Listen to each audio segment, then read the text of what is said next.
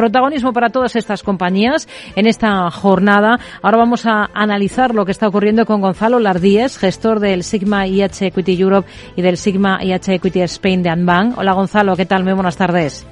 ¿Qué tal, Rocío? Buenas tardes. Bueno, está muy plano el selectivo, dudando mucho, ahora mismo en 8.274 puntos. Las bolsas europeas intentan reaccionar, darse la vuelta hacia terreno positivo. Las caídas en Estados Unidos también poco a poco van a menos, eh, sobre todo en el caso del Dow Jones y el S&P 500. ¿Qué es lo más interesante de esta jornada? Bueno, quizá lo más interesante de los últimos días es que la, baja liquidez pues acrecenta o, magnifica movimientos o datos que en otras circunstancias no hubiesen sido tan trascendentales.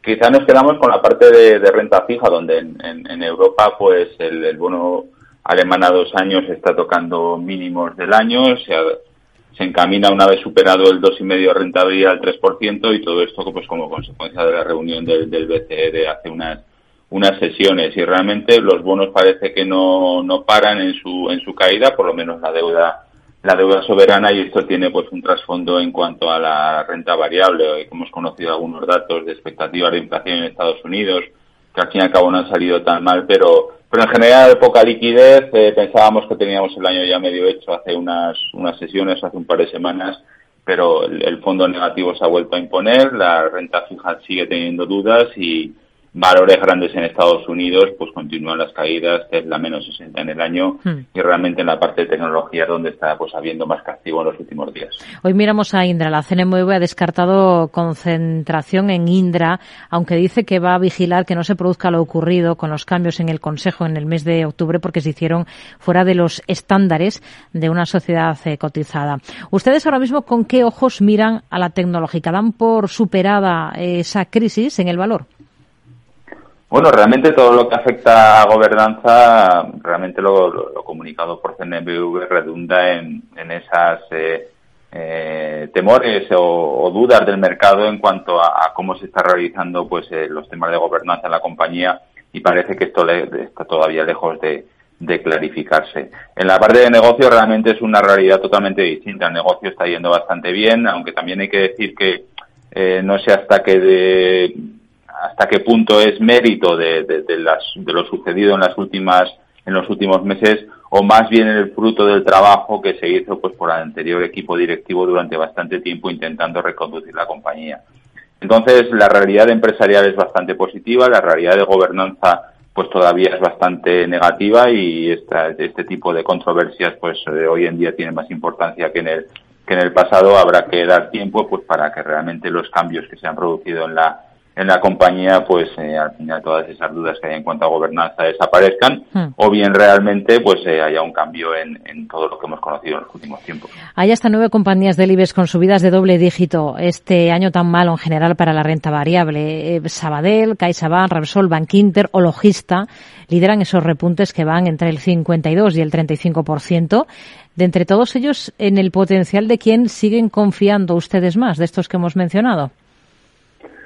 Bueno, realmente en, cuanto a bancos, hay algunos que repiten este año y ya estaban aquí por aquí el, año pasado, como es el caso de Sabadell, que subió un 67 el año, el año pasado y subió un 53 este año. Se da una paradoja, por ejemplo, de lo cambiantes que pueden ser las, las cosas. Los dos mejores valores del IBEX eh, el año pasado son los dos peores valores del IBEX eh, este año y realmente el, tema es que hay ciertas dinámicas de, de, mercado que tienen cambios bastante importantes en un corto periodo de tiempo y esto al final acaba afectando pues a la evolución de las cotizaciones. Fluidra o, o Robi tuvieron el año pasado pues subidas que, fueron del 95 y 70% respectivamente y este año caen prácticamente un 50 o 50 por, por encima del 50%.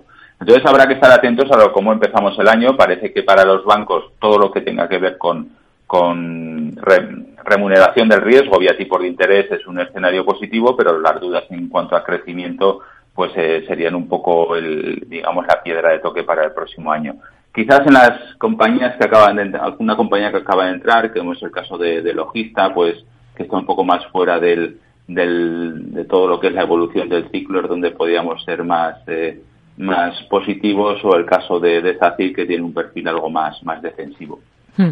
Eh, para, para Europa el real estate eh, va camino de protagonizar el segundo año más bajista en bolsa, solo superado por ese batacazo que vivieron las inmobiliarias en el año 2008 eh, a raíz de esa crisis de las hipotecas subprime.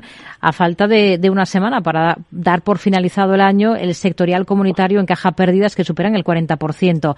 Si nos detenemos en el caso concreto de España, ¿ustedes qué rescatarían del sector inmobiliario para tener en cartera ahora mismo? Bueno, eh, si continuamos con la dinámica de este año, pues parece que la compañía que ha sido sobresaliente en todo este ejercicio de realidad, pues que no solamente no cae, sino que acumula revalorizaciones del, por encima del, del 30%. Dentro del negocio inmobiliario hay distintas eh, subnegocios, la parte patrimonialista, la parte de promoción, quizás la parte patrimonialista, que es eh, pues esos edificios que más eh, se asemejan casi a rentas eh, y parecido a, renta fija es donde más caídas ha habido precisamente por lo que comentábamos antes de, de la renta fija. Hmm. Y quizás en la parte de promoción, que es más ligada al ciclo, es donde más dudas puede haber, pues por lo comentado anteriormente también, en cuanto a que el ciclo económico se puede debilitar en próximos meses. Con lo cual, en la parte de promoción es donde seríamos bastante más cautelosos. En la parte de esas patrimonialistas, con las dos grandes compañías de, de IBEX al frente, pues eh, como Colonial y, y Merlin, que son de las que más han caído este año, quizás si la subida de tipos se frena, pues por ese componente de de rentas o de visibilidad de negocio, pues ahí a lo mejor es donde podemos ser más optimistas de cara al, mm. próximo año. Gonzalo Lardíez, de Anbank, gracias, como siempre, y felices fiestas. Muy buenas tardes. Igualmente, un saludo.